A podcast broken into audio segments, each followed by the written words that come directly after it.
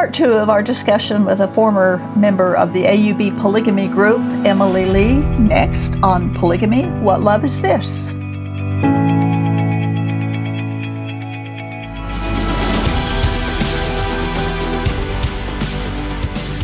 Our special guest this time is Emily Lee. We did part one last time, and this time we're going to further our conversation, discussion with her experience and her thinking of some of the of the experiences that she went through and others in the Allred Polygamy Group. Thank you, Emily, for coming and joining us and sharing, being willing to share uh, what you know about and what you've experienced as being part of a polygamy group, and you've left.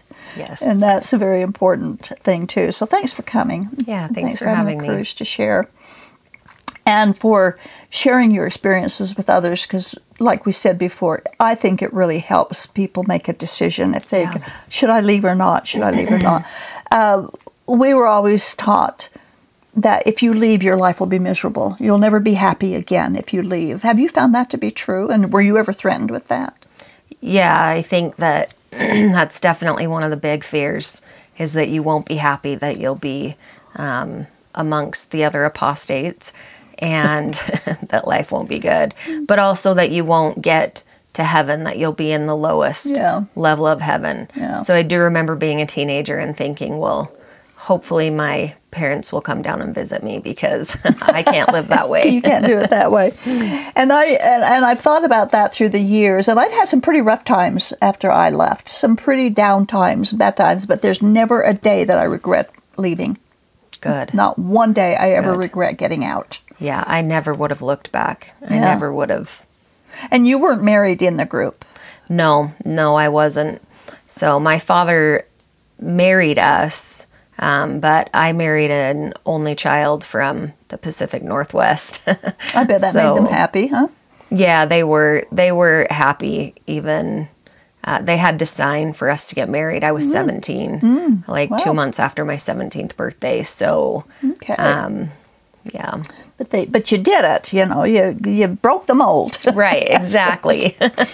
Now, I want to uh, I want to bring up a topic that is a very sad statement. Uh, it resonates with me very deeply, and it's one that uh, I heard you talk about in another interview.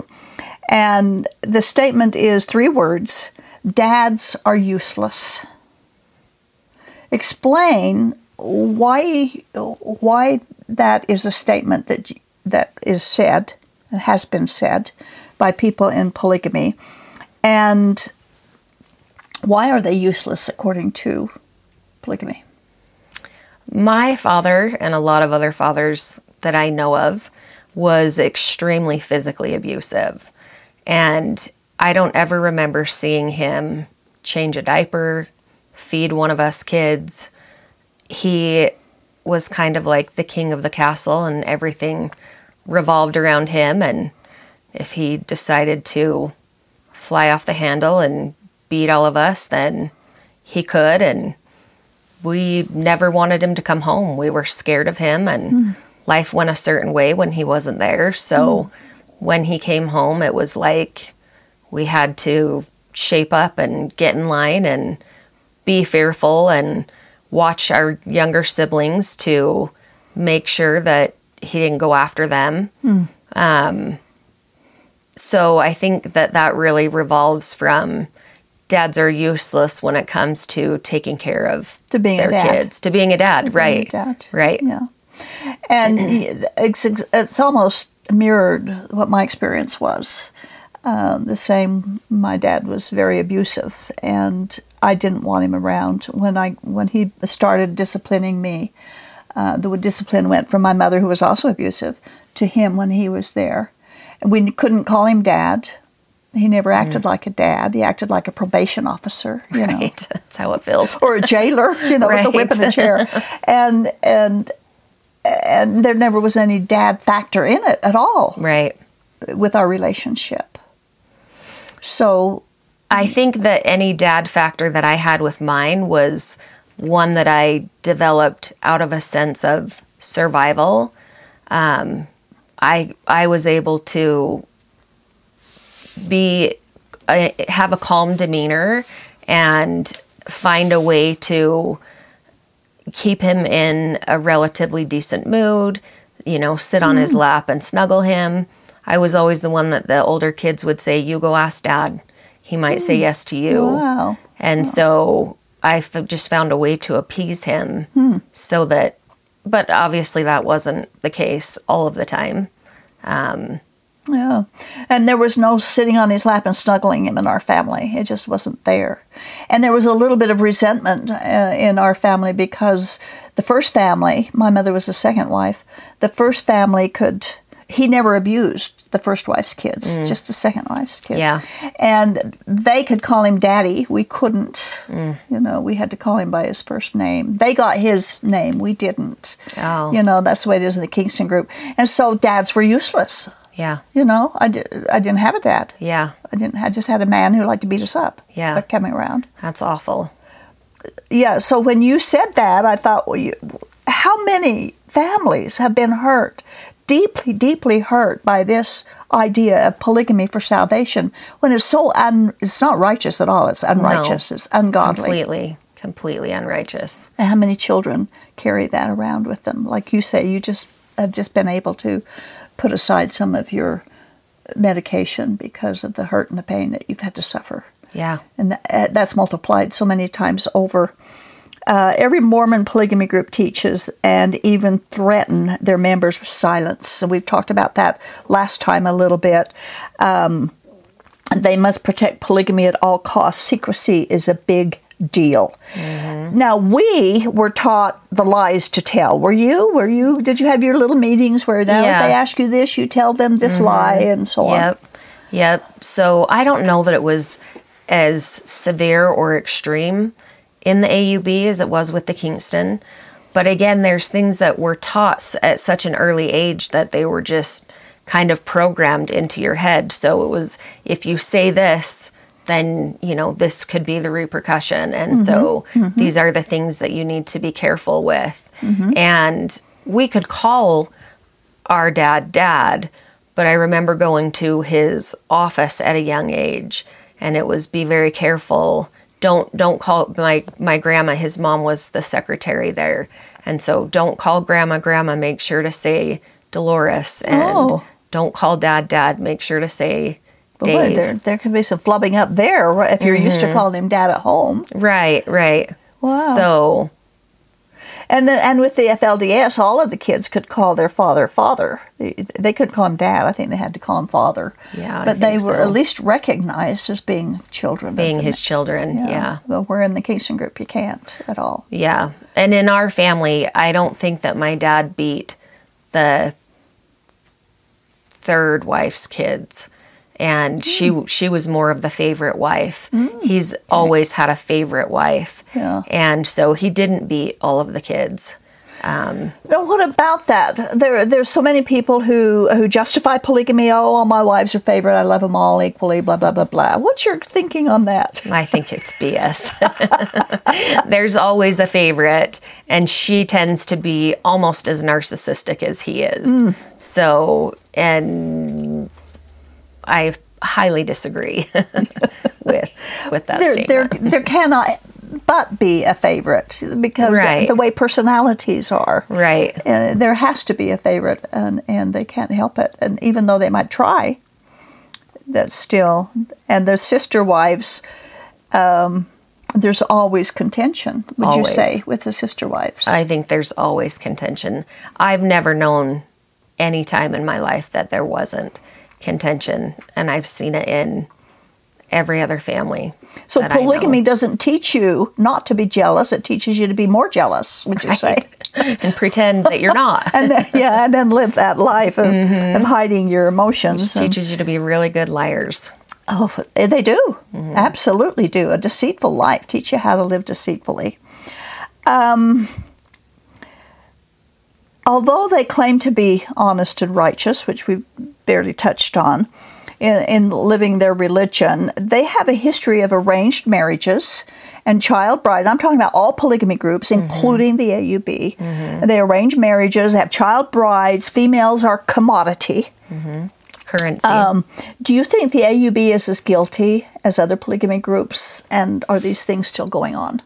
well, is there a level of guilt? I mean, is it like Good question. if they do it, then they do it? Mm-hmm. So I know the AUB has been praised for not having underage marriages, not having arranged marriages, and that's not the case. So maybe it's not as public or in the headlines as it is with the Kingstons and with the FLDS, but it definitely happens. There are girls that are getting married at 14, 15 years old. Rulon Allred had two, Fifteen. a 14 and a 15 year old and a 17 year old wife. Um, and I remember growing up, my grandfather coming up to me or his friends coming up to me and saying, "Well, your grandpa, your grandpa said that you could marry me when you ah. were this age." And I remember seeing it happen to my sisters Oh, my also. word. So just these perverted, gross old men that would apparently have some type of business agreement with Mm-hmm. my grandpa that he got to pick which one of his granddaughters he got to marry. And so they're just sitting there watching these young girls grow up, mm-hmm. lusting after them, even mm-hmm. even in their young childhood years. And he married a 24 year, 22 year old when he was 66. Sixty six. He was 44 years older than her. Oh, that's so awful. That's not righteous polygamy, is it? Is any polygamy righteous? That's a good question too. It's not. I told one lady that she says, "Well, polygamy is okay." She had been an abused polygamy wife, and I was talking to her about it, and I said, "You know that God has, did not ordain polygamy," and she says, "Well, righteous polygamy is okay, but when it's lived unrighteously, then He doesn't." And I said, "But how can something that He has forbidden be righteous ever?" And Right. she just she was speechless. She'd never even heard that God didn't command or condone polygamy. because that's probably all she's ever That's been taught. all they know. That is that implanted lie that they put in these young girls' heads and the and the boys. You know, the young boys believe the same thing. Yeah. Uh, now, what about human trafficking? Uh, I want to back up a little bit here. Uh, when the Kingston Group and the FLDS was having all the trouble that they've had in the past with the legal authorities um, and the young brides and so on, especially with Warren Jeffs, the AUB published, wrote a letter, I think to the AG or the governor or somebody, and said, if you want us to be the mediator between you and these other groups, we would love to do that for you because we're spotless. We don't do those things and we can help, you know, and all that. And of course, whoever it was turned them down. We can do this without you, kind of thing. But is there human trafficking in the AUB? Do they actually sell sex for? I mean, how does that work in the AUB, or do you even know? I, I mean, I don't, because I've been out for so long, I don't know the things that are currently happening. I do know the labor trafficking, you know, with the kids being raised in family businesses and not going to school so that they can go to work. Um, but arranged marriage, I mean, if it's arranged, is that still considered human trafficking? If it's under any, if they take a, if they move a somebody to one from lo, one location for another for sexual purposes, for underage marriages, uh, for any of that, yes, it's human trafficking. Yeah. So I don't know how the severity of the things that are happening in the AUB, um, but I know that there is trafficking But going they have on. done it, and They done guilty it. Mm-hmm. as the rest of us, and the rest of the groups. Right, are right. guilty. Because sin is sin and illegal is illegal. I don't know that you can say, well, the FLDS are more guilty or the Right. Kingstons are more guilty if it's happening at all. And maybe it's not happening with every family. Maybe it's not happening in all situations. But if it's happening at all, it shouldn't be. And it's too much. Mm-hmm. Right, right. One time is too many. Right. What I hate, I hate a lot about polygamy, as most of our viewers would know. Um, what I hate is they say God said to do it, that that God commands polygamy, that that it'll help you become more Christ-like you know, God said, when really they have so perverted the true gospel Right. of the Bible Right. that that God could never have a, a God of love could never have commanded polygamy for salvation. No. When did you figure that out? Very early. It- I I never wanted to be. I don't. Maybe when I was like eight years old, I thought maybe I'll marry my uncle or my sister's husband. And then as I got older, I realized that I didn't want to be part of polygamy at all. And um, I met my husband at 16, married him at 17, and at about 19, we started attending a non denomination Christian church. And that was when I learned who God really was. Isn't that and exciting? How much He really loved me, and Yeah. that I didn't have to fear or have anxiety, that I didn't have to earn my way Mm-hmm. to heaven. That's so awesome. So awesome and, and and the same with me and I just want so many other polygamous women to understand that God's love is not contingent on their being Right. so miserable in Right. sharing their husband with Well, other women. and that they're not going to go to heaven without their husband. right. That He is their only hope Right. of entering That's heaven. right. And he loves them just as much as he loves males. He loves females Right. as much as he Right. loves males. He loves us all the same.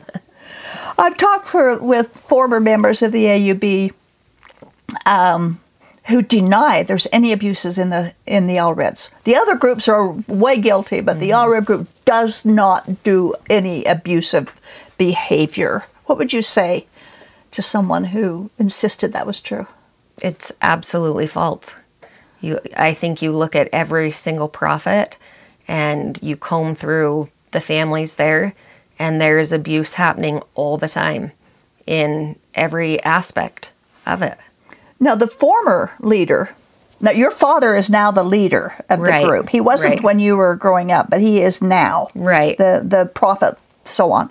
But the former Lynn Thompson was actually charged with, accused of, I should say, Mm-hmm. of molesting his daughters, abusing his daughters. Right. And some of his nieces. Nobody did anything about it. Didn't God know that when he appointed him as leader, that he was an abuser? Well, he could be reformed and saved and changed. There's a reason that God appointed him to be the prophet. So they believe that there's, even if those things were true, he is the one that's the prophet. So you shouldn't talk about those things hmm. or dwell on those things. Did he ever admit it or apologize? Not that I'm aware of. No. What about your dad? Now he's the prophet and he was very abusive and, and all that. Has there been a change in him? Not that I'm aware of. no, I haven't seen, I haven't spoken to him for two years. Hmm. Um, but from the things that I've heard and from the way that he still treats my mother, hmm. I don't see a change in him at all. And he just took another wife, didn't you say? In right, January? right. So he just took an eighth wife, and he's allowed to do that. I don't think that if they even believe the things that he did were abusive, there would be no there would be no accountability. There would be no Right, punishment. right. And they have their own court system. They have their own way of handling things. And so if he can go in there and put on a front of a humble heart and an apologetic man, whether he made amends to any of his kids or not, then they would forgive him. I think most of the leaders of most of the polygamy groups have all, excuse me, all been abusive Mm-hmm. of, uh, uh, to some degree or another to their wives and their children. Yeah. How can a man have the responsibility, a mere man, okay, the arm of Right. flesh, have the responsibility of being over a polygamy group and hearing everybody's problems, and also have so many wives? Because they all, all the leaders have Mm-hmm. multiple wives and dozens and dozens of kids. How can you have all of that uh, without the stress of and coming out in the anger or the abusive way? It, I don't think it's possible. It's, it's certainly aside from God's way of a man raising a family. Right. And if you're outside of God's will in that, how can you ever get the the power to overcome the problems? I don't know that they ever can. But they claim they do. But they claim they do. And there's I mean, out of my father's 39 children, he has four that I'm aware of that are part of the church, and I'm aware of most of my siblings and their lives. And so I find it very interesting that he's got a 10% ratio of his children, retainment, that have stayed in the church. Isn't that interesting? And the rest of the kids that aren't part of it, you know, don't matter. Hmm. I worked for my father for four years um, in the business that he ran, and I watched the way that he treated people in everyday life. And he was horrible. Hmm. He was extremely abusive to the customers that would come in and didn't bat an eye Wow. at causing fraudulent things with insurance companies Yeah, and yeah. but if it was someone from his church someone from his church that was well regarded those people got preferential treatment Mm-hmm, so it's there's also the status who Yeah. are you and how do you help him or how do you make him look better yeah, to his exactly. church Yeah, what the king says it was you can lie. It's again, it, it, it's a it's a sin to lie to anybody that's part of the group, but it's okay to lie to anybody that's not out of the group. That's not a right sin. right Or cheat or whatever. right you know. because they're not as valuable Yeah. or as worthy Yeah. as you are And that's another question I want to ask you. Uh, recently, we had somebody make the remark that um, one in Mormonism, now this would be all of Mormonism, okay in Mormonism, the value of one man is greater than the infinite value of an aggregate number of women. Would you I would disagree with that. that the but I do of one- believe that that's what they believe that's what they. Oh yes, yes, yes. That the value of one man is greater than the aggregate value of all the women. I'm sure that's how they believe. Women are a commodity. They're a currency to the men. Yeah, The men are definitely treated as if they are more valuable They than are. any of the women. they are. And in polygamy, you can you can cast aside a wife and get a new one. Okay, let's talk about that. Why men treat their women? Some men, some polygamous men treat their women atrociously, Very. and neglect them, and poverty, and withhold money, and and and, and all, and and and their presence, Yeah. you know, and their fathering, and all of that. And yet, when their wives leave them, when an abused wife like that will leave them, it's like, oh well, that's all right. Not a big Why? deal Why Why isn't it a big deal? Because they can come by more. They've got someone else to keep them comfortable and each woman only has that one man. Yeah. and each man has however many women. And so for the men, it's not worth doing the hard work when they can go to someone else that will Replacement's re- easy. yeah. right, someone that takes better care of or entertains better or feeds them better food, whatever it is. The women are disposable. And it's the same with children. Mm-hmm. It is. because they if they don't for instance if you don't if you carry a pickup load of kids and and and, and you have an accident and two or three of those kids get killed they can have more Right. There was I, an incident where this actually took place several years ago and, and the guy was a christian man and he emailed me and he said what's wrong here why didn't they restrain those kids don't they love them did he think that he could replace them so easily yes they can Yeah, they can. And it's an awful thing to think about. it is or to feel that you're just a number. And how do how can a man love? Can he love 39 children equally? Can he give them the fathering they need? There's no possible way. There's no way. So who suffers? the ones that don't behave as well as the others. Yeah. Yeah, the children suffer and they suffer for a long long time. Yeah. What's the highest goal and expectation for a female in the AUB? To be a wife and a mother. That's it. That's it. But you said a lot of them work. Do their career matter? Does their career matter? Is it just for money, just for the income? I, th- I think the majority of it is just for the income. I think if they have to work, they're going to choose something if they can that they enjoy. But um, it's not really put upon you to get a college education, to have a career that you love. You're not seeking after your goals or your desires. You're doing what you can to be to make your family work. to make your family work, right? But, but the highest thing you can do is be a plural wife yeah. in the AUB and get to the highest heaven. You know, we're running out of time. There's so much we could say and so much we could talk about. We may have to re, do, you know do this again uh, in the future um, because it's so interesting and like I said, it's so much so much like and yet so many things are unlike Yeah. what the other polygamy groups are. Um, but I want to restate the statement she made dads are useless. That's a sad statement, but that is true in polygamy groups. Yeah. It really is true. Thank you, Emily, for coming. I I do want to do this again if we can. You know, Yeah, I would love to. a lot that we could talk about. We could probably talk for hours. yes, we could. we sure could. So uh, keep watch, and we'll have her come on again. Thank you very much. You Yeah, know, thank you. In my closing comments, Psalm chapter ninety-six, verse five says.